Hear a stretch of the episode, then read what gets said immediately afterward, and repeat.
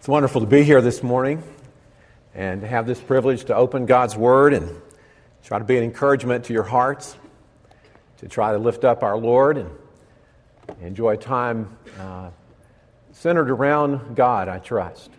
I'd like for you to turn your Bibles to Ephesians chapter 3, and we're going to look this morning particularly at verses 20 and 21. I was blessed by Pastor Crawford's prayer because he prayed this passage, and I knew I would be preaching it. And so I appreciate that prayer very much. Appreciate the wonderful music this morning, and particularly its focus upon our nation. This is not a patriotic message per se.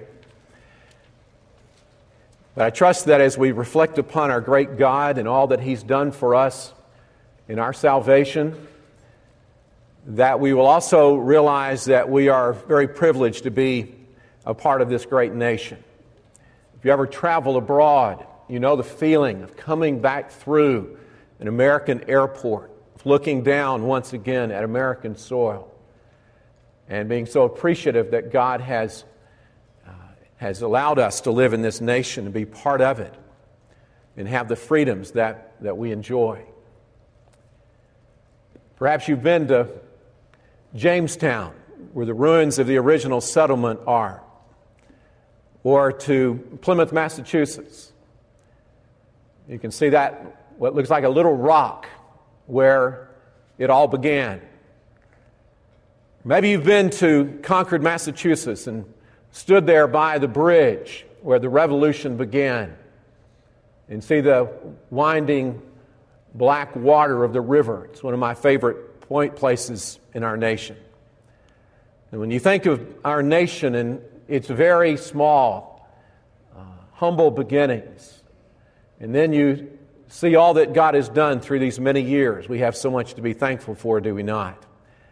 And so may God help us in our hearts to realize how good God has been to us. Recently, I took some young people up Highway 276 to Jones Gap and then on up 276 a little further, on kind of on the way to Brevard. That's where the road goes. We didn't go all the way there. But we stopped and got out at Bald Rock. How many of you have been to Bald Rock? You know what I'm talking about. A lot of you have lived in Greenville a long time. You've never been to Bald Rock. You need to think about going there. It's a bald rock. Big bald rock. You can see for a long way. I'd been on that rock one other time with uh, one of my sons, I believe. We went up on the curvy road another four miles, I believe it is, to Caesar's Head. I guess I've driven along 276 up through there a number of times, but did not realize how close to the road was a vista that I had never seen in 30, 35 years of living in Greenville. And got off and parked and walked up there and could not believe my eyes. I've often said that the East has nothing in terms of views compared to the West. I love Colorado. I love the vistas that are there. But I felt rebuked in my spirit when I stood on a rock ledge that was 2,000 feet straight down and at about 3,000 feet high, and you could see Table Rock and Table Rock Reservoir below. And I could have kicked myself for have never taken time to see that view close by as it is. The book of Ephesians provides for us various, very lofty vistas of God. And it's almost unfair to just take two verses at the end of chapter 3 that are, in my judgment, kind of the climatic verses of all that has been building up in chapters 1, 2, and 3 and just look at those. But perhaps on this Lord's Day or before long, you can find some time to read through the book of Ephesians and, and see new views of God that perhaps you've not seen before. These two verses set before us a holy optimism. I like to think I'm a realist. I like to think I'm an optimistic realist or a realistic optimist. I really don't care much for pessimism. and pessimistic people, especially when they start talking at long, you know, at length. Because I believe that the nature of God is in itself an encouraging thing. These verses say, Now unto him who is able to do exceeding abundantly above all that we can ask or think, according to the power that worketh in us. Unto him be glory in the church throughout all ages, world without end. Amen. I would like to preach for a few minutes on the theme God is able to do more than we can ever imagine. God is able to do more than we can ever imagine because of his supreme person. The text says, Now unto him. And even a little further into the verse, in verse 21, verse 20 opens up with now unto him. And it's as if the apostle pauses and then he comes at it again in verse 21 and says, unto him. Paul's circumstances are circumstances of what we would think of as pessimism. He refers to himself in chapter 3 and in chapter 4 as the prisoner of the Lord. He refers to himself as an ambassador in bonds in chapter 6. This is a prison epistle. This is apparently Paul writing from Roman imprisonment. But his view of God stands in stark contrast to his personal circumstances. You know, that's how it ought to be with you and me.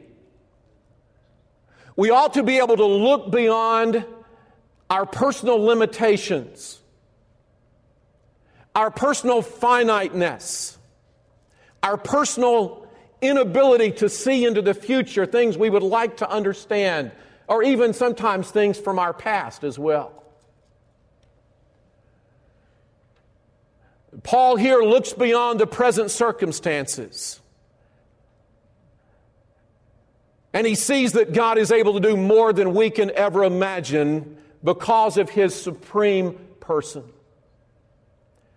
The book of Ephesians is particularly rich with allusions to God the Father, God the Son, and God the Holy Spirit. I can't develop all of that this morning.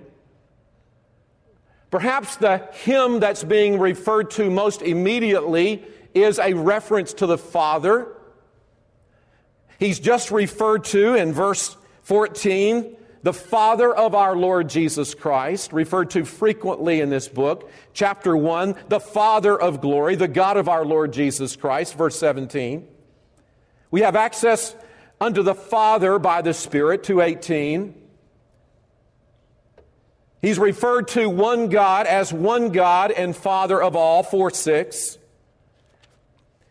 In chapter 5 and verse 20, the God and Father of, uh, in the name, we pray unto the God and Father of, in the name of our Lord Jesus Christ. And the verse 23 of chapter 6 refers to God the Father.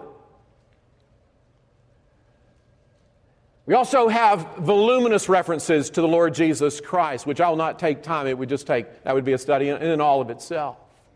But he's just alluded to in verse 17 that Christ may dwell in your heart by faith. In verse 19, to know the love of Christ which passeth knowledge. He's reviewed in chapter 1 and chapter 2 and some of chapter 3 all that we have because of what Christ has done for us. He also has a number of times in this book references to the Holy Spirit. In chapter 1, we find that He's the one who seals us, that is, the Holy Spirit of promise. 218, we have access to God the Father through the Spirit. The church grows unto a holy habitation of God through the Spirit, 222. The Holy Spirit was the one through the, who, through the prophets of old, revealed that Gentiles would be into this great body of Christ and that Jews and Gentiles would be there together. 3 5, that was revealed by the Holy Spirit. 316, he's just prayed that we would be strengthened in the inner man by his Spirit. In chapter 4 and verse 3, it says that we are to be endeavoring to keep the unity of the Spirit in the bond of peace. And there is one Spirit, 4 5. And He is a Holy Spirit, chapter 4 and verse 30, that we are not to grieve. We are to rather be filled with the Spirit, 518. We are to take the sword of the Spirit, 617, and we are to pray and supplicate after God in the power of the Holy Spirit. We believe that God is a triune God, the Trinity. There are three persons in one. They are co equal, they are co eternal. And He is one. And Paul was able to, in the midst of his trials, look at God, God's very person. He was able to let that, let God Himself lift him out of his circumstantial potential pessimism and say that God, in essence, is able to do more than we can imagine, not because of the human potential that is in us, as the secular and pagan authors so frequently tell us today in print and through media, that you have unlimited potential. Mankind does not have unlimited potential, but we do serve an infinite God who can do more than we can ever imagine. And in the midst of our finiteness, in the midst of our limitations, I'm saying to us this morning that we need to think about what God can do because of who He is. Holy, holy, holy, Lord God Almighty. Early in the morning, our song shall rise to Thee. Holy, holy, holy, merciful and mighty, God in three persons, blessed Trinity. God is able to do more than we can ever imagine because of His supreme person. Our problem is that we do not have a sufficient view of God. We think that somehow God is limited by our own limitations. Let me tell you, God is able to do more than we can ever imagine. Do you look at your life through that lens? Are you looking at life through the lens, as Paul has just prayed, that we might be filled with all the fullness of God? Do you ever pray that the Spirit of God will so loosen you from the cares and concern of this world that He takes you, in essence, to the realm of the heavenlies and lets you taste a bit of heaven divine? Do we have to live in the lowlands of pessimism, in the lowlands of limited vision, or can we, can we imagine, because of the greatness and majesty of God, that He can do more than we can ever imagine? Do you look at your life in the past? Do you look back at the time of your own personal conversion to Christ? Do you look at the process through which God has brought you in sanctification? Do you look at the situations that He's placed you in, the opportunities of service that He has given? Do you ever look back at the ground out of which you came, the roots out of which you grew, and look back with amazement and say to the glory of God, I could have never dreamed that God would have allowed me to have the privileges and responsibilities that He has allowed me to have. Do you look at your life through that lens? Maybe you're on the younger side of life and you're looking at a, what you think is a full life of living yet ahead. And I'm saying to you this morning, as a, as a youngster, as a child, as a teenager, as a young adult, for that matter, as a middle aged adult, or even someone who's a little beyond that in life, that God is not done with you yet. And God is able to do more than we can ever imagine with our lives if we will allow ourselves to experience all the fullness of God. He's able to do more than we can ever imagine because of His supreme person.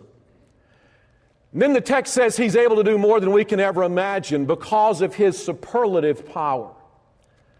In verse 20, it says, Now unto him that is able to do, now watch this, exceeding abundantly above all that we can ask or think according to the power that worketh in us. That is the indwelling power of the Holy Spirit, the very indwelling Christ, if you will, made real to our hearts by the indwelling Holy Spirit. Linguists say this is the, the Greek construction of this passage is such that it is it's expressing the highest form possible, the highest form of comparison this superlative, divine superlative. If I were to probe you a little bit and say, now, what are some of your personal dreams? So, some of you would say, well, I, have been thinking about this particular house that I would like to build or buy or maybe somebody else is just thinking, I'd like, a, I'd like this particular room to be added to my house. Or some of you guys are thinking about a particular bass boat that you would like to, to acquire, or a shotgun, or a deer stand, or a pickup truck, or ladies a, a dress. And I, I, really can't imagine all the things that ladies like to, you know, think about, so I'm not even going to go there, but. Uh, you know, if there's a little bit of sanctification and no covetousness really mixed into that, then I, I, guess in a sense it's okay to, to dream some dreams like that. I guess it's okay in life to kind of think bigger than where we are right now, and that's okay if it's in a proper context and setting. But if you were to imagine yourself really getting to several levels above where you are right now in your walk with God, I mean, where you really sense His presence and where you're really a person of prayer and you have a bold witness and you, and whatever else it is that you would really like to be for the Lord, given the gifts and, and talents that He's given to you. Just a little bit of sanctified dreaming. This passage says God is able to do more than you can ever think, more than you can ever ask, because of the power that is at work in you and me. Think through the book of Ephesians with me for a moment. To begin with, God is able to save. Ephesians 2, right? Ephesians 1 and 2, really. He's able to take dead, rebellious people and breathe new life into them in regeneration and save them. He's able to take us in that state so that we become His masterpiece, His workmanship. Ephesians chapter 2 and verse 10. He's able in chapters 2, end of 2, and early 3, third chapter, he's able to take a large diversity of people and place them in one body What's this great theological mystery unveiled in Ephesians is that, is that God takes Jews and Gentiles with all their diversity, in all their opinions, in all their different customs and taste and all of that, and He puts them together in one body to His own glory. And angels and principalities and powers in the heavens look down on that and are amazed and mystified at God's great work of redemption in doing that. And let me tell you, if He can do that broadly in the true church of Jesus Christ, He can do that narrowly in any given local church. He specializes in bringing people into harmony with one another. And the early verses of Ephesians, actually, Ephesians 4, tell us how that happens. And you saw it demonstrated before you this very moment, this very morning in this church. Brother Perry. Look, look with me. Let's go there for a minute. Let me, di- let me digress for a moment, though it's really still in the context. Ephesians 4 1 says, I therefore, the prisoner of the Lord, beseech you that you walk worthy of the vocation wherewith you're called. And watch what he says then with all lowliness and meekness and long suffering forbearing one another in love, endeavoring, giving diligence, working at, to keep the unity of the Spirit in the bond of peace. Notice in the way in which Paul then glorifies God by referring to the unity of, of the Godhead and of the faith. There is one body and one spirit, even as you're called in one hope of your calling, one Lord, one faith, one baptism, one God and Father of all, who is above all and through all and in you all. Don't you believe God is interested in the unity of his people? And God is able by His mighty power to do more than we can ever imagine because of His great power that works in us. He's able to fill us with His Spirit, Ephesians 5 18 talks about. He's, a, he's able to purify our lives into holy living, chapters 4 and 5. He's able to establish Christian homes, chapters 5 and 6. And He's able to give us power and victory in this great spiritual warfare. And so God can do more than we can ever imagine because of His superlative power. But God can do more than, he can, than we can ever imagine. Thirdly, because of His sustained purpose. Because of His sustained purpose, God is able to do more than we can ever imagine. You say, Brother Bruce, what is God's sustained purpose? What do you mean by that? Verse 21 says, Now unto him be glory in the church by Jesus Christ throughout all ages, world without end.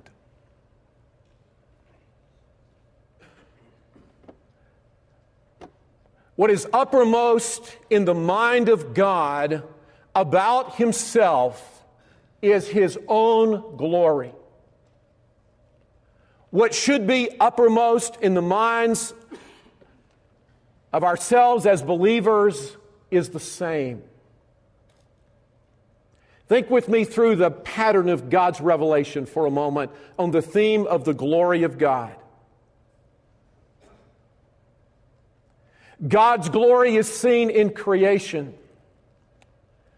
Revelation 4:11 says that thou hast created all things Therefore, unto him is to be glory and honor and power, for thou hast created all things, and for thy pleasure they are created. Psalm 19:11, Psalm 19:1 says, "The heavens declare the glory of God, and the firmament showeth His handiwork." When I'm flying in a plane somewhere, I I try to remember when I look out the window not just to think, "Oh, that's a nice scene."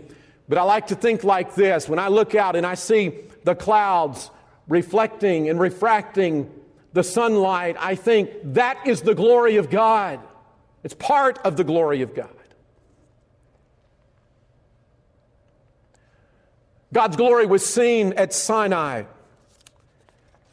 In Exodus 24, we read that the sight of the glory of God was like a devouring fire on the top of the mount. You recall that, that Moses cried out and said to God, to Jehovah God, he said, Show me thy glory. And God did allow him to see at least his partial glory, and his face glowed because of the glory that he saw. We know in the tabernacle in the Old Testament, Exodus 40, that the glory of God filled the tabernacle. Likewise, the glory of God filled the temple in 1 Kings chapter 8. The glory of God so filled the temple there that the priest could not even stand to minister. And so in creation, we see the glory of God. In God's working with Israel, we see the glory of God. And those are just a few references. But let's remember that in our Lord Jesus Christ, we see the glory of God. He had glory in his pre existent state before he came to earth in his incarnation, John 17, 5. And in his incarnation, he had glory. John said, And we beheld his glory. The glory is of the only begotten of the Son of the Father, full of grace and truth. We see his glory in his transfiguration. In Luke 29, in Luke 9 in verse 32, the text says there that they saw his glory. There, for those moments, the human attire became very, very bright, like a light. And for those moments, those few apostles that were there present with him saw him transfigured and they saw who he really was in his glory. Peter would later say, We were eyewitnesses of his majesty. In the book of Hebrews, the early verses of chapter 1, the author there would say that he is the brightness of his image, the express image of his person. One day we will behold him in his second coming in his glory. He will come back to this earth to rule and reign one day in that full second coming. And I love what Matthew 25 says. It says, When the Son of Man shall come in his glory, and all his holy angels with him, then will he sit upon the throne of his glory. The people that now mock him will one day bow before him and say, King of kings and Lord of lords. And in the New Jerusalem, we find there as well God's glory. When the New Jerusalem comes down from heaven, it says that it has the glory of God. Furthermore, it says that there will be no need for the sun nor the moon, for the glory of God did lighten it, and the Lamb is the light thereof. We look at God's glory through those various passages, and then we need to come back to this passage to see what this is talking about in its own context. Paul here is talking about the glory of God being visible in the church. We see this worked out as people are saved personally, that they become, Ephesians 1 several times says, to the praise of the glory of His grace, those who have trusted in Christ. In our sanctification, we are changed from glory to glory 2 corinthians 3.18 in our service we are to do what we do so that god in all things may be glorified to whom be praise and dominion forever and ever. In our choices 1 corinthians 10.31 whether therefore we eat or drink or whatsoever we do we are to do all to the glory of god. And in our evangelism in our whole perspective of the gospel we glory because of what God, Paul says in 2 Corinthians chapter 4 For God, who hath caused the light to shine out of darkness, hath shined in our hearts to give the light of the knowledge of the glory of God in the face of Jesus Christ. And so, in that brief overview, I'm saying that what God is caught up with in this life, in this, in all of eternity, from time past to the very present into all of eternity future, is His own glory. Let me ask you this question this morning. Are you and I caught up with the glory of God to any way possibly touch where we should be? We can be caught up with our own concerns, with our own status, if you will, with our own glory with our own opinion of ourselves or our preoccupation with other people's opinion of ourselves. But what is God's opinion about us and what is our opinion about God? God is able to do more than we can ever imagine because of His supreme person, because of His superlative power that is to be at work in our lives, and because of His sustained purpose, His own glory. And throughout all ages, whatever happens in the ages to come, there will always be rejoicing in heavenly places because of what God has done in saving His people and establishing them in this true church that is His body, the fullness of Him that filleth all in all. Back in January of 19 of 2007, rather, I my wife and I were in Green Bay, Wisconsin on a Friday afternoon. We had about three or four hours before our flight took off, and so the same with Pastor Mrs. Dave Whitcomb.